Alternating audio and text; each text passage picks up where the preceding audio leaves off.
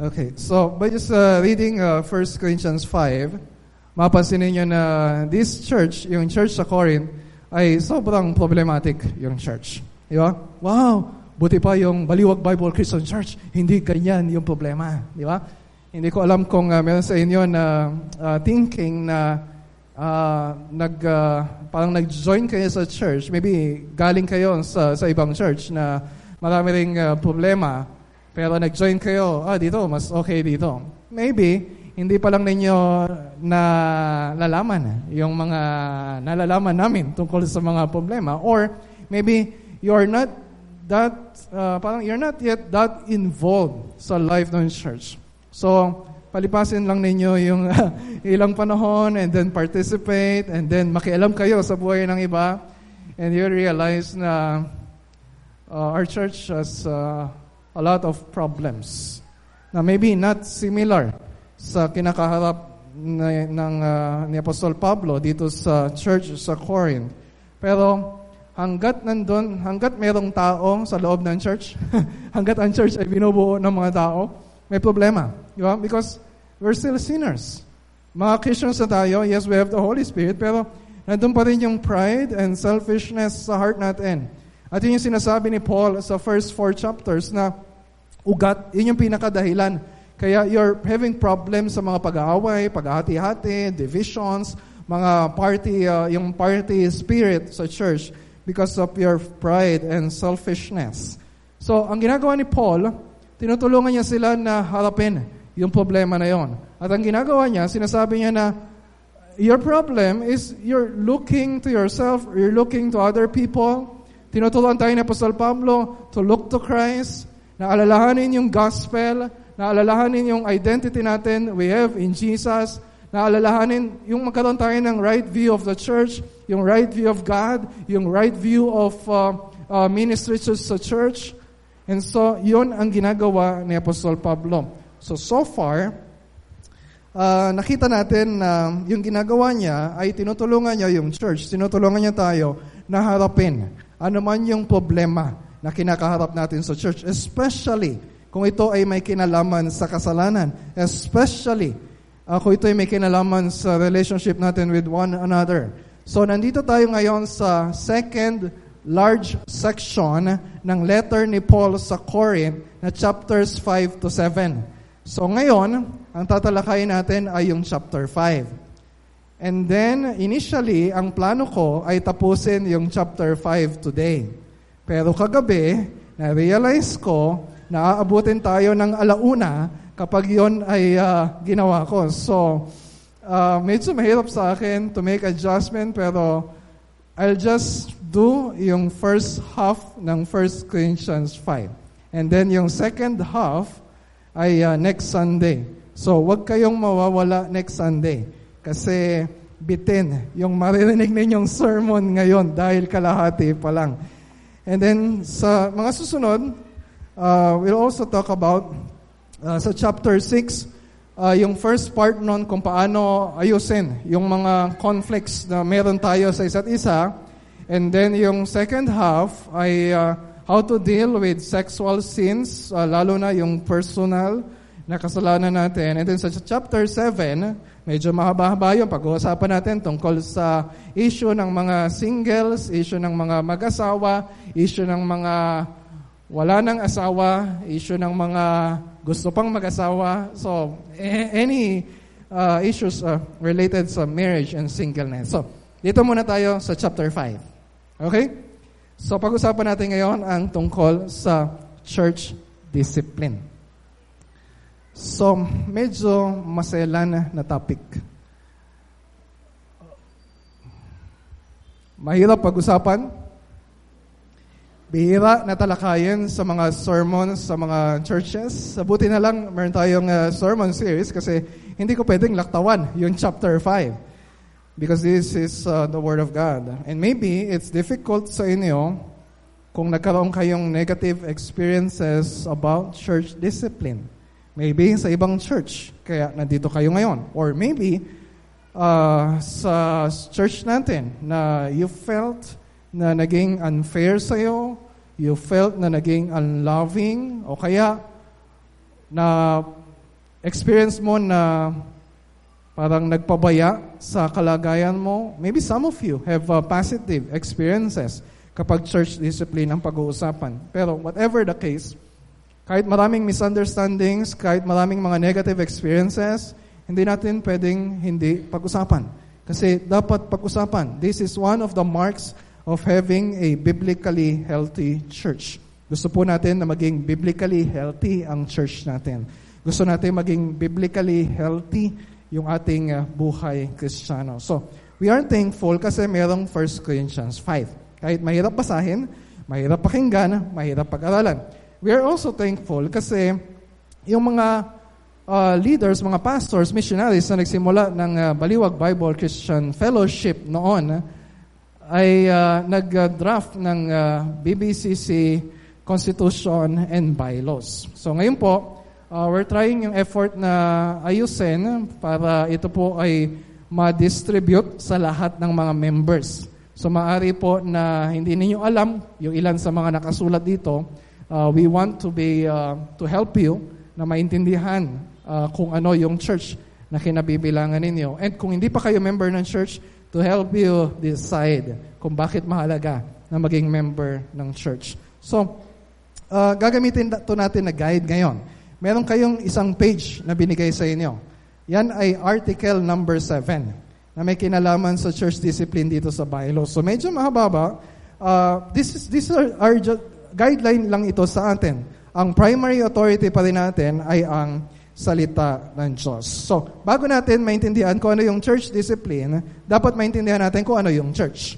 Kung ano yung purposes ng church. At isa sa purposes ng church na nakasulat din sa bylaws, Article 3, number 2, yung preaching and teaching the Word of God so that believers will grow in knowing, loving, and obeying the Lord, Jesus Christ, and learn to live holy lives. Ang purpose ng church, not just ako as pastor, ang purpose ng buong church para magtulong-tulong tayo na ituro yung salita ng Diyos sa lahat ng mga sumasampalataya kay Kristo para masanay tayo na mamuhay ng may kabanalan. Sometimes, kapag discipline ang pinag-uusapan, yung negative aspect na agad ng discipline, yung uh, naiisip natin, yung pagsaway, yung pagtutuwid, yung pagpalo. Pero, when we use the word discipline, Kasama doon yung positive aspect ng discipline. Ito yung tinatawag na formative discipline. Ulitin nga ninyo, formative discipline. Ulitin ninyo, formative discipline. Okay, ito yung ginagawa ng mga magulang sa mga bata, di ba? Tinuturo natin sa mga bata, ito ang dapat mong paniwalaan, ito ang uh, ito ang uh, dapat mong gawin. Pero sa lahat ng experiences sa parenting, eh, experience natin nung tayo ay mga bata pa, experiences natin sa ating mga anak, ay hindi natin pinapakinggan lahat ng sinasabi ng ating mga magulang. Amen ba? Magsabi naman kayo ng totoo, di ba? Okay, amen ba? so, kapag hindi mo ginagawa yung dapat gawin, eh, yung tamang dapat paniwalaan. Limawa, yung uh, anak namin, minsan, dumating sa bahay, tapos meron siyang pinaniniwalaan kasi sabi daw ng kanyang best friend sa school. Sabi namin, hindi, kahit best friend mo may magsabi noon, eto yung totoo. Mali yung sinasabi niya. At kung merong mali na ginawa yung bata, anong gagawin natin ng mga magulang? Sasawayin. Sasabihin, mali yan. Itutuwid. At kung kailangan ay papaluin. Yun yung usual na word na ginagamit natin for discipline. Yun yung negative aspect at ito yung tinutukoy dito sa uh, 1 Corinthians chapter 5 at dito sa titingnan natin sa bylaws. Okay? So, ito yung address ni Paul. Tingnan niyo yung verse 1. Verse 1. Tingnan niyo sa Bible niyo. Sabi niya, Nakarating nga sa akin ang balitang mayroong kabilang sa inyo na gumagawa ng immoralidad or sexual immorality kinakasama niya ang asawa ng kanyang ama. Kahit mga pagano ay hindi gumagawa ng ganyang kahalayan. So, may kasalanan, mamaya titingnan natin kung ano yung kasalanan. May kasalanan, ano yung dapat gawin? Hindi pwedeng we just ignore that. Hindi pwedeng wala kang gagawin. Hindi pwedeng i-condone mo yung kasalanan. Merong dapat gawin.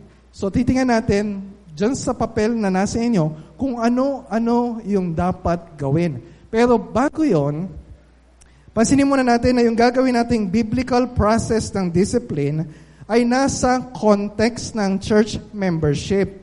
Hindi natin pwedeng pag-usapan yung church discipline hanggat hindi sa atin malinaw kung ano yung church membership. Halimbawa, di ba sabi dito ni Paul sa verse 5, It is reported na mayroong sexual immorality among you, kabilang sa inyo. Hindi niya sinasabi na attender lang ng church. Hindi niya sinasabi, kapitbahay ninyo. Ang sabi, meron kayong miyembro na gumagawa ng kasalanan at nagpapatuloy sa kasalanan. Ganun kahalaga yung uh, church membership. Paano ka magdidisiplina kung walang maayos na church membership? Paano malalaman ng mga leaders ng church kung sinong didisiplinahin kung hindi naman namin alam kung sino yung mga members ng church? Kaya, for the next several weeks or months, ang gagawin po namin, and this is our commitment, ay paplantsahin yung membership roll or membership list ng church. Sino-sino ba talaga ang members ng church? Hindi ko mo nagpapakita every Sunday sa worship service ay member na ng church. So kailangan, uh, we will recommend for you to attend membership class para maintindihan mo kung ano yung pagpapamember. You'll fill out yung application form. Meron sa inyo mga dumadalo ngayon ng membership class and it's good. Tapos ipapaliwanag namin sa inyo. I-interviewin kayo one-on-one ng uh, isa sa mga elders ng church.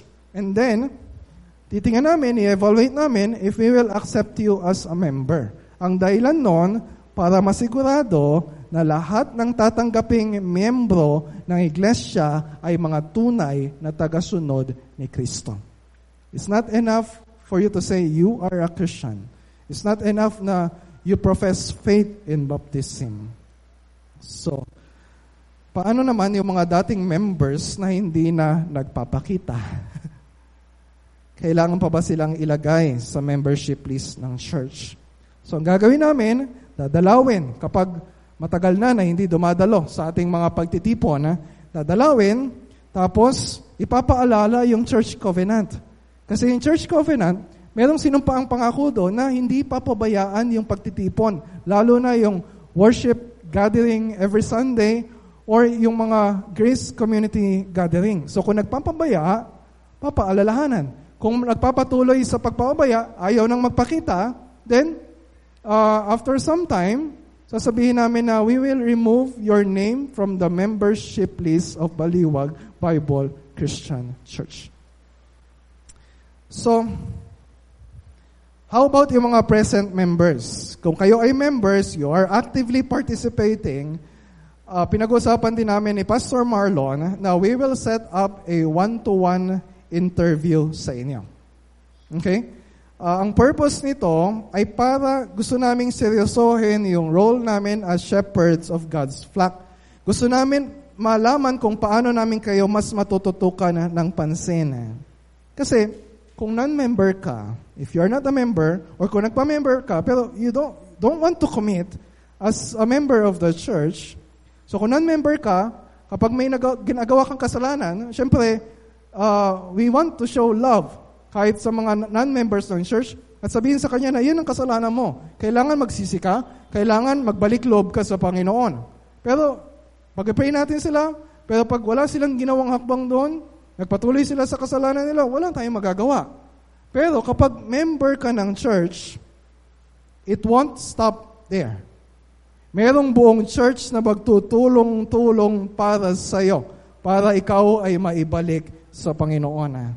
And so, If you are not a member of the church, kahit sinasabi mo na Christian ka, yes, we will treat you as a brother, a sister in the Lord, pero we will not treat you as a member of the church family. Kasi you have not, kasi if you are a member, you pledge yourself, sabi sa number four sa church covenant, to seek, uh, number two, to seek to obey the word of God in every area of my life. Sinasabi mo na, I will, parang, I will let the church hold me accountable. Kapag may ginagawa ako na hindi sang-ayon sa kalooban ng Diyos, sabi sa number 11, to accept and submit to the discipline of the church as submit as stated in the bylaws. Nangako ka na binibigyan mong authority ang church na disiplinahin ka at hindi tumigil hanggat ikaw ay hindi nagbabalik loob sa Panginoon. Yung iba, iba ayaw magpa-member kapag malaman nila na ganon. Di ba? Kasi ayaw nila mag-submit sa authority ng church. Pero sinong lugi? If you will stay as a non-member of the church, hindi ang church, ang goal ng church hindi magparami ng membro. Kung mapapansin ninyo, ginagawa ni Paul, nagtatanggal pa siya ng membro. Our goal is not for increased church membership. Ang goal natin ay masigurado na lahat ng miyembro ng iglesia ay sumusunod sa Panginoon at lumalago sa buhay kristyano. That's why merong nakalagay dyan. So if you uh, look at your yung article 3, nakita niyo yung grounds for discipline, yung number section 2, grounds for discipline. Ano-ano ba yung grounds for discipline? Number 1, clear and persistent disobedience of the Word of God. Ito yung case dito sa 1 Corinthians chapter 5. Number 2, conduct unbecoming of a Christian that dishonors God and ruins the Christian's testimony and that of his church. Number 3, conduct that damages the unity or peace of the church. Number 4, teaching or promoting false doctrine. Number five, refusal to submit to the overall leadership of the church. So yung number one, yun yung key issue dito sa 1 Corinthians chapter 5. Malinaw at nagpapatuloy na pagsuway sa salita ng Diyos, particularly sa area ng sexual immorality. So meron nagbalita kay Paul, or maybe Maybe it's a public knowledge. Maybe alam ng mga tao kung ano yung uh, nangyayari. So, nabalitaan ni Apostol Pablo. So, yung immoralidad na tinutukoy dito ay galing sa salitang porneia. Na yung porneia, doon galing yung sa salita natin na porn or pornography. Pero sa case na to, tumutukoy sa lahat ng klase ng sexual sins. So, generally speaking. Pero, in-specify ni Paul kung ano yung sexual immorality. Ano yung sexual immorality? Yung lalaki na yon, merong kinakasama at ang kinakasama niya ay asawa ng tatay niya. Hindi niya nanay, asawa ng tatay niya. So, step mother. So, hindi natin alam kung ano yung sitwasyon, kung uh, kung magkasama yung tatay, yung nanay, kung naghiwalay yung tatay niya at saka yung nanay niya. We don't know. Ang klaro sa atin na yung ginagawa niya ay labag sa kautosan ng Diyos. Sinasabi sa Leviticus 18.8, Deuteronomy 22.30, 27.20, na huwag kang magkakaroon ng relasyon, a sexual relationship sa isang family member. Incest ang tawag doon. Incestuous relationship. And shocked si Paul doon sa nabalitaan niya. Sinasabi niya, sinasabi ba ni Paul na, nung nabalitaan ko yon, pa, pa, parang, parang katulad ng mga unbelievers yung ginagawa niya. Yun ba yung sinasabi niya? No. Ang sabi niya, mas masahol pa sa mga unbelievers yung ginagawa niyang kasalanan. And it's shocking dahil yung kasalanan na yon ay ginagawa ng isang member ng church. And it's shocking kasi yung kasalanan na yon ginagawa ng isang tao na nagsasabi na he is a follower of Christ. And he, shocked, he, he was shocked kasi yung buong church walang ginagawa para disiplinahin yung lalaki na yon. So, We don't decide for ourselves kung anong tama, kung ano ang mali patungkol sa relasyon. So if you are a single, you don't have to decide for yourself kung sino ang gusto mo na karelasyon. If the Word of God, sinasabi ng Word of God, na you only have a relationship sa isang believer, that you only have a sexual relationship sa asawa mo, wala tayong karapatan na sabihin yung relationship with an unbeliever ay acceptable with God, kahit acceptable sa iyo, yung premarital sex or sexual immorality, kahit na socially or culturally acceptable, ay nananatili na unacceptable sa salita ng Diyos. So yung standard at boundary ng mga relationships na meron tayo, particularly yung may kinalaman sa sexuality, ay yung salita o sinasabi ng Diyos. Hindi ko ano sinasabi ng puso mo. Hindi ko ano sinasabi ng mga kaklase mo. Hindi ko ano sinasabi ng social media. Hindi ko ano sinasabi sa mga pelikula na napapanood mo. And one of the problems, we don't take church discipline very seriously kasi we don't take sin against the Word of God very seriously. Ang liit ng tingin natin sa kasalanan, kaya we don't take church discipline seriously. So, banal ang utos ng Diyos. At kapag nilalabag natin yon, dapat tayong disiplinahin ng Diyos through our church family. So kung kasalanan ng problema, ano dapat yung response? Di ba? Dapat mayroong repentance. Dapat mayroong effort na tulungan yung kapatid natin na mag-repent. Pero hindi ito ginagawa ng church sa Corinth. Siguro, dead ma lang sila. O siguro, uh, naging manhid na sila, acceptable na sa kanila yung ginagawa ng lalaki na yon. O kaya, sinubukan nilang, sinunod nila yung payo ni Paul, kinausap yung lalaki na yon, pero hindi nakinig. Tapos, oh, ayaw makinig. Eh, bahala na siya sa buhay niya. O kaya, oh, baka naman yung lalaki na yon ay giver sa church. O kaya, malaki ang natutulong sa ministry ng church. Kapag kinausap natin yun, baka ma-offend, baka umalis, ala, malaki ang mawawala sa offering ng church. Hindi natin alam kung ano yung specific reason. Ang alam natin, ito, naging neglectful sila sa discipline. Kaya sabi sa verse 2, sabi ni Paul, pinagalitan nila sila. Nakukuha pa ninyo magmalaki. Di ba yun yung problem nila sa chapters 1 to 4. Nagmamalaki kayo. Pinagmamalaki ninyo yung mga spiritual gifts ninyo, yung, uh, yung spirituality ninyo, pero you're not doing anything dito sa tao na to. Dapat sana mahiya kayo, malungkot, at ang taong gumagawa ng ganoon ay dapat ninyong itiwalag. Remove. Excommunicate. Tanggalin sa membership.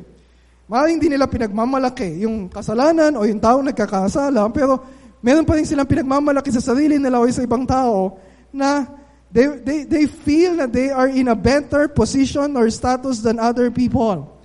So sabi sa isang commentary na nabasa ko, yung pride and arrogance, ang dahilan kaya merong mga division sa kanila, yung pride and arrogance din ang dahilan kaya pinapabayaan nila yung pagdidisiplina doon sa lalaki na yon na nagkakasala at sila mismo ay nagiging pabaya sa sarili nilang responsibility. Ang kasalanan hindi dapat i-celebrate. Hindi dapat ipagmalaki. Dapat ikalungkot, dapat iiyak sa Panginoon. Bakit? Bakit ka dapat umiyak? Hindi dahil nahuli ka. Di ba? Pwede kang umiyak kasi nahuli ka eh. Di ba? Napahiya ka. O kaya napalo ka, masakit. O kaya you're suffering the, the, the painful consequences of your sin. So iniiyak mo. Pero more than that, umiiyak tayo because yung kasalanan, na-realize natin na we have offended a holy God. We have offended ang Diyos na napakabuti sa atin, napaka-faithful sa atin, at siyang nagligtas sa atin by the blood of the Lord Jesus Christ. That's why we cry. Nakakaiyak ang pagdidisiplina. Nakakaiyak kapag mayroon nagpapatuloy sa kasalanan. And it must be our response. Inaalala ninyo yung response ni Ezra? Di bago yung 1 Corinthians, nag-Esla Nehemiah tayo? Nabalitaan niya na marami sa sa mga kababayan niya, may, may relasyon sa mga sumasamba, sa mga Diyos-Diyosan, sa mga unbelievers, umiyak siya, umagulgul siya sa harapan ng Panginoon. Si Nehemiah, nung nabalitaan niya sira-sira yung pader doon sa Jerusalem, kasi nagpapabaya yung mga kababayan niya, iniyak niya sa Panginoon. Hindi pwedeng dead ma yung response natin. At lalo lang, hindi pwedeng ipinagmamalaki natin at pinagtatawanan lang yung nangyayari. We need to cry in repentance. Pero hindi lang yon. Sabi ni Paul, hindi, hindi, hindi sinabi ni Paul na, okay, mag-iyakan kayo, tapos pagkatapos magkamayan kayo, yakapin mo siya. No, ang sabi niya, tanggalin nyo yung tao na yon. Itiwalag ninyo yun yung tinatawag na excommunication. Tingnan niyo dun sa bylaws natin. Meron diyang asterisk. Nakalagay sa Article 6, Section 5. Na kung member ka ng church, isa sa mga cause na ikaw ay matatanggal sa membership ng church ay yung excommunication. So paliwanag dyan, any member who teaches or insists on holding false doctrine whose conduct is persistently inconsistent with the signed covenant. Kaya gusto namin kayong ma-interview at ipaalala sa inyo yung covenant na pinirmahan ninyo. Or who persists in disturbing the unity or peace of the church shall be excluded from this church and his name removed from the membership roll.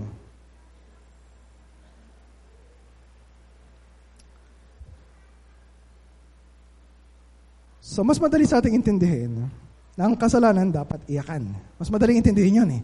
Pero yung sinabi ni Paul na itiwalag ninyo, tanggalin ninyo sa membership ng church, parang ang hirap naman intindihin yon, di ba? Pag sabi niya, huwag mo na ituring niya na member ng church. Huwag mo na siyang ituring na believer.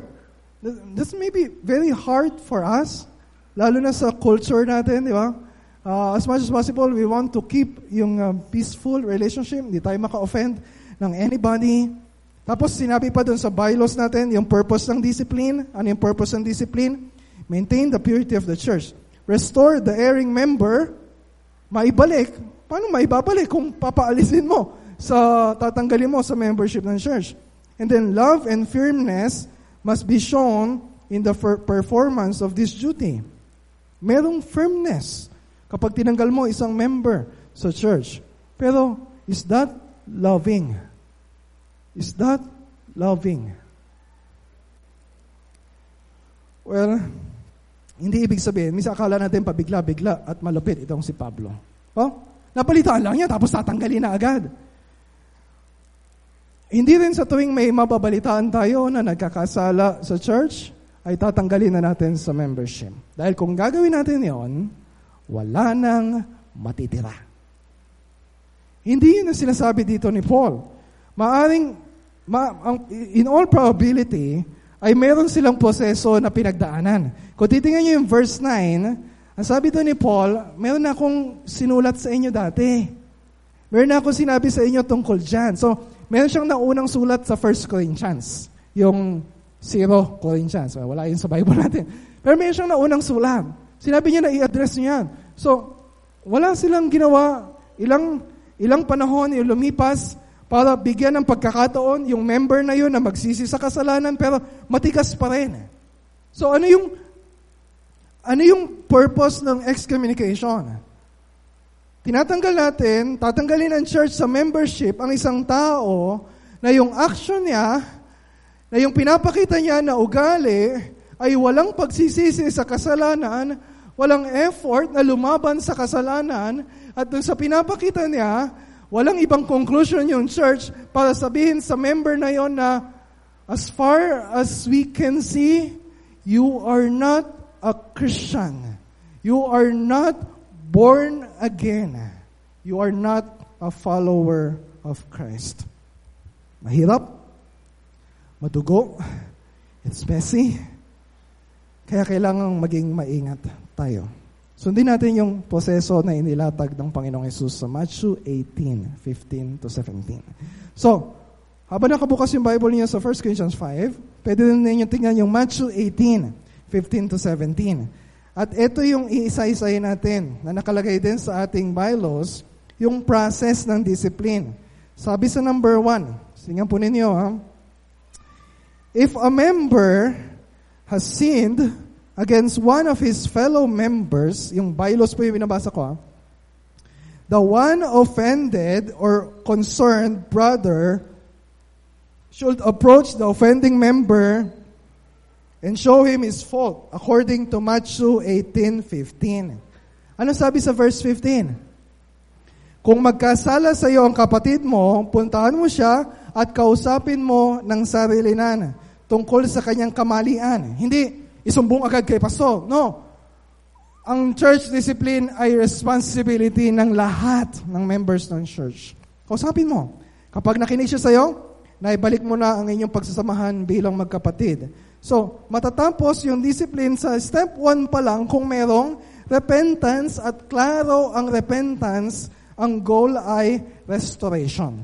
Pero kung hindi, number 2, if the problem cannot be solved by two parties, or if the sin is against the whole church, one of the elders or yung leader ng grace community shall talk to him or her in the spirit of Galatians 6.1.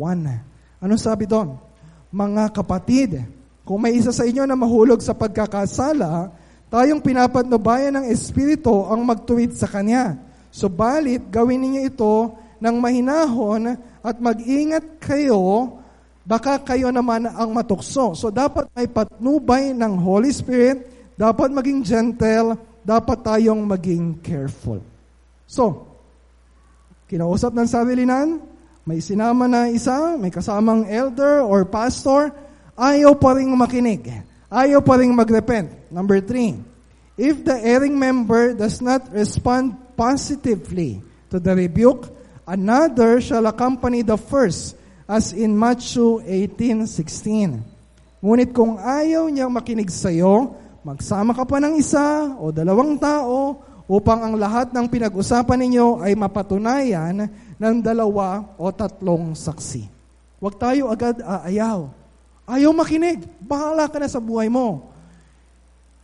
Pagtutulungan po natin ito. Number four, if the member ayaw pa rin makinig, does not show a repentant attitude after having been rebuked one time, second time, third time, he will be told that a complete report and recommendation will be presented to the council of elders. If, number five, the member still refuses to repent within two weeks or depende sa sitwasyon. For some cases, uh, mas mahaba ang kailangan. The Council of Elders will announce the following Sunday that this member is under discipline. Buong church na ang dapat makaalam and encourage church members to pray for him and pursue him in love. Matthew 18:17. Kung ayaw niyang makinig sa kanila, sabihin mo sa iglesia ang nangyari. Gagawin po natin ito maybe during our communion service every month. So hindi po dito exempted yung mga pastors at mga elders. Sabi ni Paul sa 1 Timothy chapter 5 verses 19 to 20, Huwag mong tanggapin ang anumang paratang laban sa isang matandang pinuno ng iglesia, an elder or a pastor, kung walang patotoo ng dalawa o tatlong saksi. Pagsabihan mo sa harap ng lahat ng sino mang ayaw tumigil sa paggawa ng masama para matakot ang iba. Number six, If the member still persists sa kanyang unrepentant attitude, pagkatapos ng announcement, after several time, the council of elders shall remove the erring member from the church membership by at least three-fourths vote of the council of elders in regular or specially called business meeting. This action ay i-confirm ng congregation sa ating members meeting. Matthew 18:17. Kung ayaw pa rin niya makinig sa iglesia, ituring mo siyang parang hentil o isang maniningil ng buwis. Sasabihin natin sa tao na yon, you're not just a non-member. You are a non-believer. Hindi ibig sabihin na tinatanggalan natin ang kaligtasan ng isang tao na niligtas ng Diyos. Ang sinasabi namin, by the evidence na ipinapakita mo, we have a ground for saying, of course, we can be wrong. We have a ground for saying, now, in all probability, you are not a true born again Christian. Yun ang kino-communicate ng excommunication. Number seven, the Council of Elders may choose to suspend the erring member from voting. So kahit nagrepent siya, participating in church business meeting, and holding an office in the church, if he seems repentant but the fruit of repentance is not yet fully seen. Nangyayari po ito. May mga cases na hindi nakakarating sa buong congregation. Pero hindi ibig sabihin na hindi sila dinidisiplina.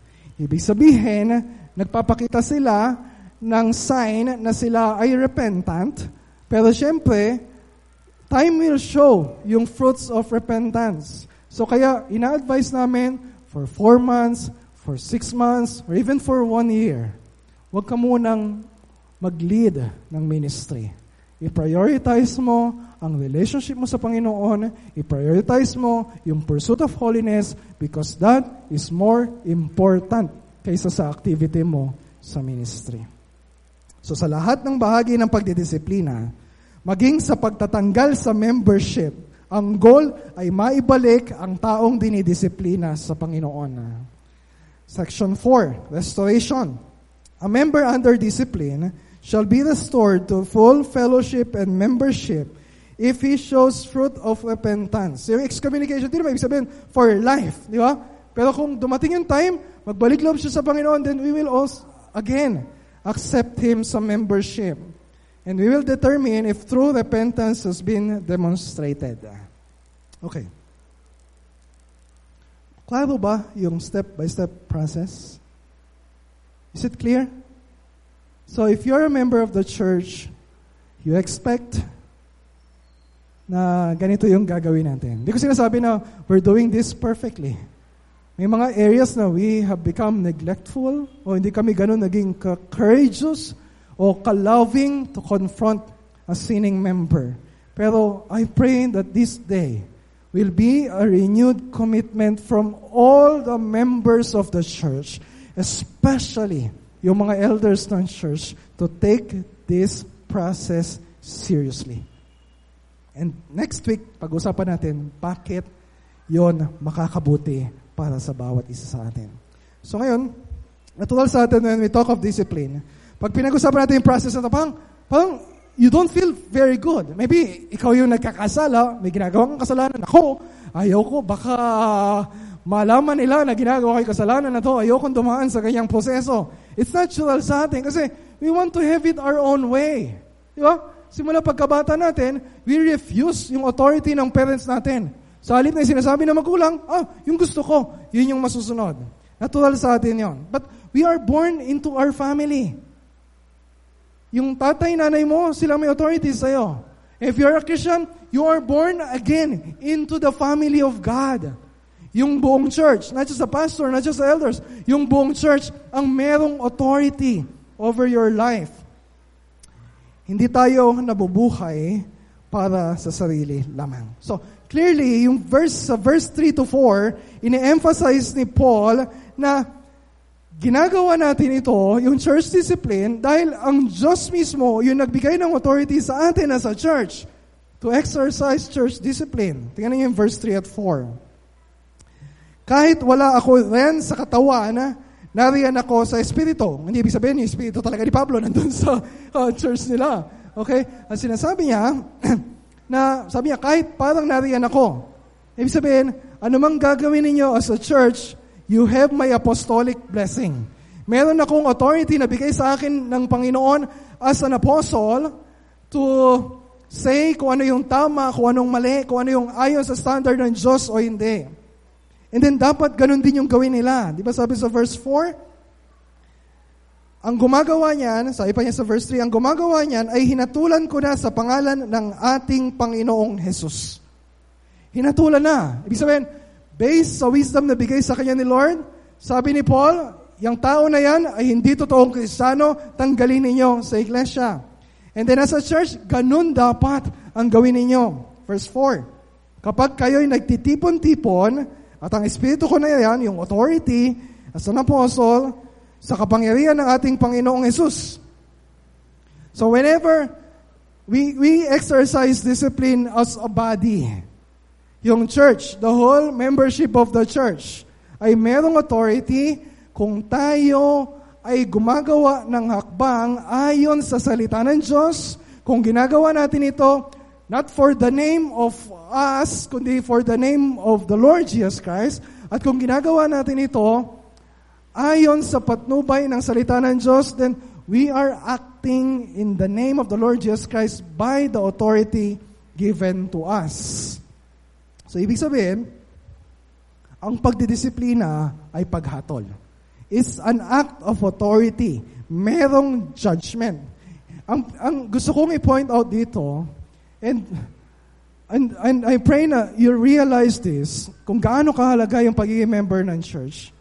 Yung authority na binabanggit dito ni Paul, hindi yung authority ko as a pastor, hindi yung authority ng council of elders ng church. Ang sinasabi niya, whenever you gather, the whole church has authority.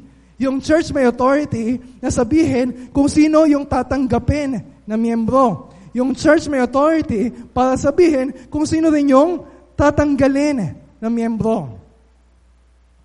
And if you, as a member, if you fail to submit sa authority ng church, or kung tayo sa pagdidisiplina natin, we fail to exercise church discipline, we are refusing not just yung authority ng church. Nagre-rebelde tayo, sumusuway tayo, we're waving a fist against the authority of the Lord Jesus Christ Himself. That's why we must submit sa discipline ng church. Sabi niya sa verse 12, tingnan muna natin yung dulo. Yung mga naiwan natin, next week na yon. Verse 12, wala akong karapatang humatol sa mga hindi kristyano. Ang Diyos ang hahatol sa kanila. Yung primary responsibility natin ay nasa sa mga members ng church. Ngunit hindi ba dapat ninyong atulan yung mga nasa loob ng iglesia? Sabi nga sa kasulatan, itiwalag ninyo ang masamang tao. Meron tayong responsibility to make sure na lahat ng members ng church ay mga totoong Kristiyano. And we have a responsibility na tulungan yung bawat isa na makasigurado na siya ay totoong Kristiyano. And we have a responsibility na tulungan yung bawat isa na tayo ay lumago sa pagsunod sa Panginoong Heso Kristo. This is a shared responsibility sa church. Huwag niyo isipin na ang church discipline ay responsibility lang ng mga elders ng church. Church discipline is the responsibility of all the members of the church. Hindi madaling mag-exercise ng authority sa church discipline. It's not easy. Hindi rin madali for us to submit sa discipline ng church. It's messy, it's hard work, it's painful. If you only know ang daming beses, ang habang panahon na, na iniiyak namin sa Panginoon, yung mga membro natin na, na kahit sawayin ay ayaw makinig. O kung sawayin mo man, ay pilit na nagtatago, nagsisinungaling, nagpapanggap, pinapakita sa iba na he's okay, pinapakita sa iba na he's growing in holiness. Pero when you hear from other people, is really walking in sin. So mahirap. It is hard work. Kasi it is hard work. Kaya kailangan natin yung tulong ng Diyos. That's why we need the good news of the gospel more and more. Kasi hindi natin to kaya sa sarili natin. Sabi sa notes ng ESV Gospel Transformation Bible, where the gospel is at work, holiness will result. And that's my confidence. For the gospel to work sa puso ng bawat isa sa inyo. Pero if you're showing na walang fruit of holiness sa buhay mo, sa area ng sexuality mo, sa relationship mo sa asawa mo, sa pagpapalaki mo sa mga anak mo, sa paggamit mo ng pera, sa commitment mo sa church, then it is probable that the gospel is not at work in your heart Because the gospel is not in your heart Because you don't have the Holy Spirit, because you are not a true born again Christian. And that, that's what I fear most for every member of the church.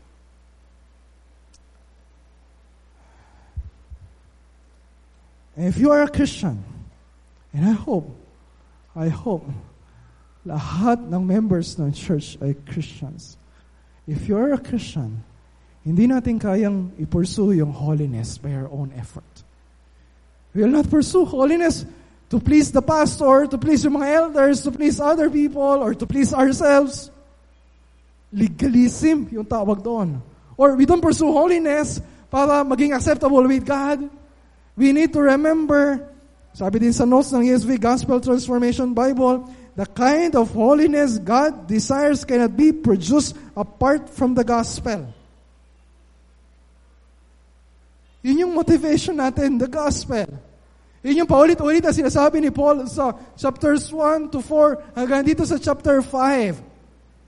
The word of the cross is the power of God. The gospel is the power of God.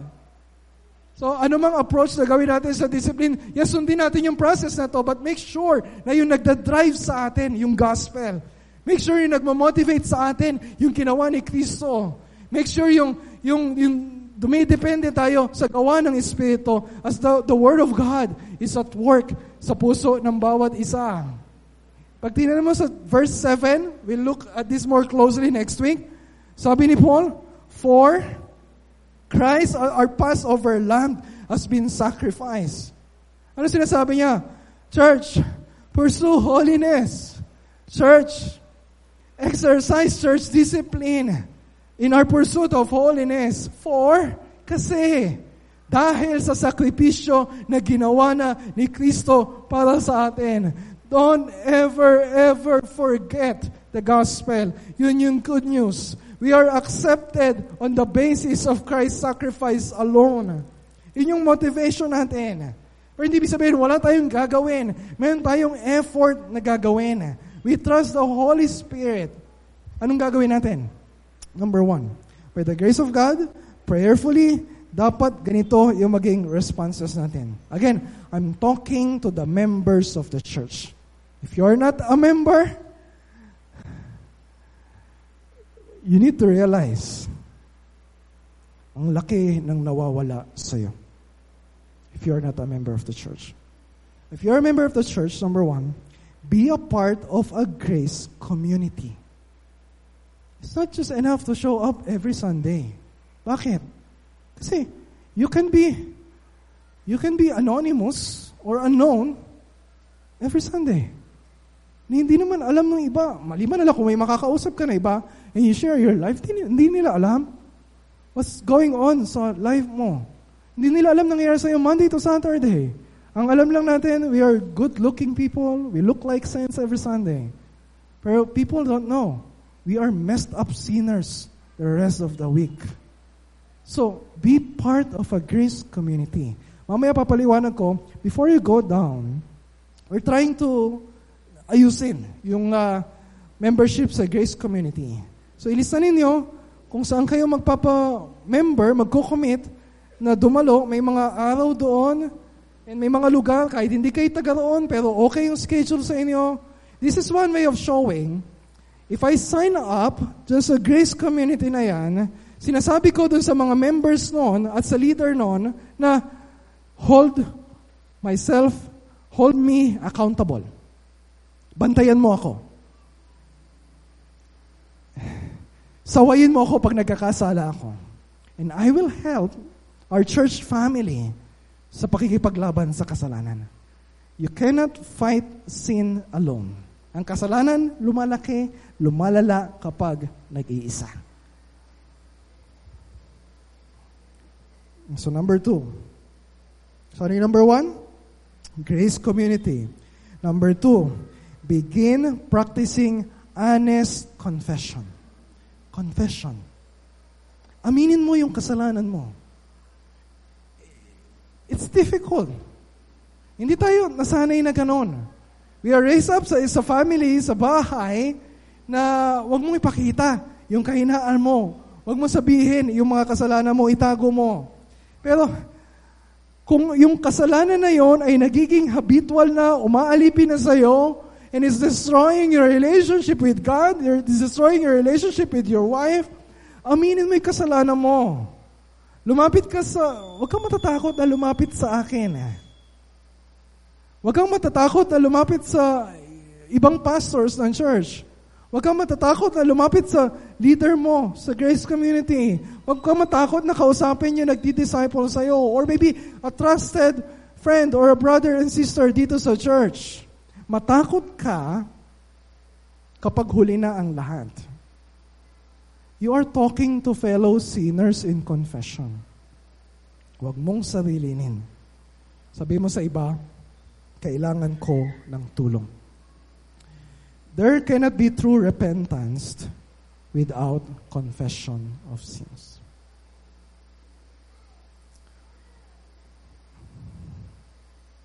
Huwag kayong matakot sa akin.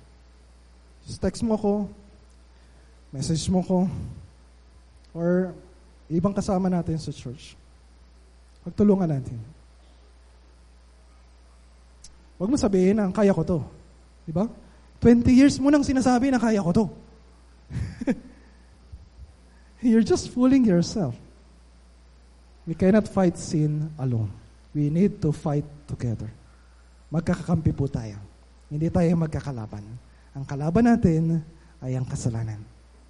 And then number three, be prepared for loving confrontation. Paano kung may mabalitaan ka na namumuhay sa kasalanan? O yung pattern na pinapakita sa, sa life niya ay katulad ng mga unbelievers. Or merong member na nasa isang maling relasyon. Huwag mo sabihin na, oh, bahala na sila pastor dyan. Paano kung hindi namin alam? Sundin ninyo yung process na nakalagay dyan sa binigay na document sa inyo. If you fail to confront ang isang member na nagkakasala, That's not love. That's not loving them. Oh, ayoko ma-offend sila. Ayoko masaktan. Ay, baka mag-away yung mag-asawa. Di ba? That's not loving them. If you fail to confront, that's loving yourself. Because you love yung comfort, yung convenience of non-confrontation than loving your brother or your sister na napapariwara sa kasalanan napapahamak, and eventually, that sin can send him to hell kapag wala siyang repentance if we fail to confront. Okay. Madali bang gawin lahat ng mga pinag-usapan natin ngayon? No. It's so hard. We need the grace of God. We need prayer. We need more motivation sa heart natin. Pag-usapan natin next week. Okay? Next week. Pero right now, let's just spend some time in prayer. And I will request yung membership ng church to pray specifically for your church leaders. Pray for me as a pastor. Pray for my wife. And then pray for the elders. So, can I request all the elders ng church na pumunta dito sa just pray for us. It's hard, it's hard for us kung nandito yung asawa ninyo, isama ninyo. Okay? Come in front. All the pastors, all the elders, and uh, sama na din natin ang uh, chairman ng finance committee, pati yung kanyang asawa. And if you are a Grace Community leader, pumunta ka rin dito sa harap, kasama yung asawa. And then, we will request all the congregation to pray for us.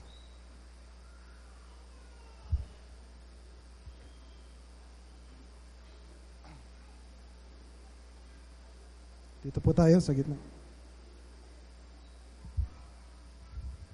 Okay, hawakan ninyo yung kamay ng inyong asawa.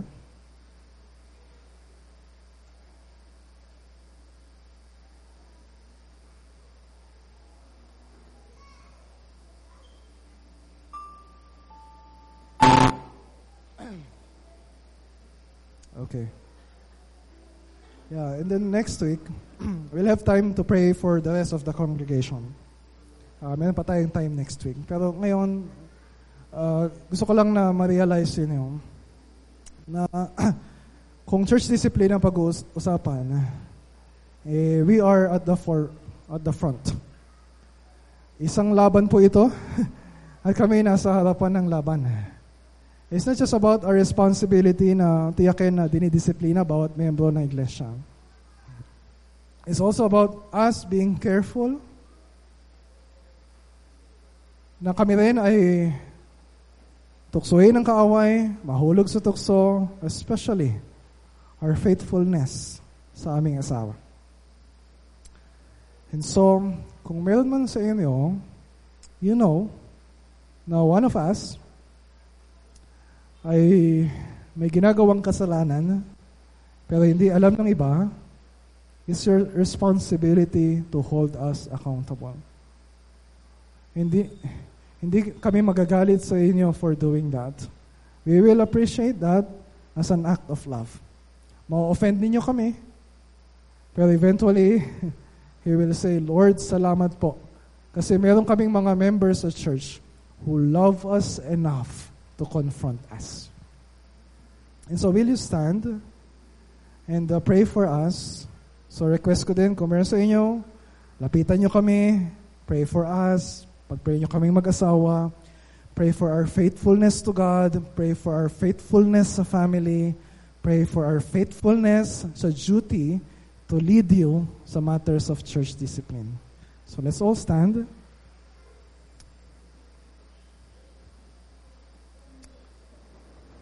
And I request na you just come in front and lay your hands sa amin and pray for us. Kung gusto niyong kuhanin yung mic and say a specific prayer for us, you are free to do so.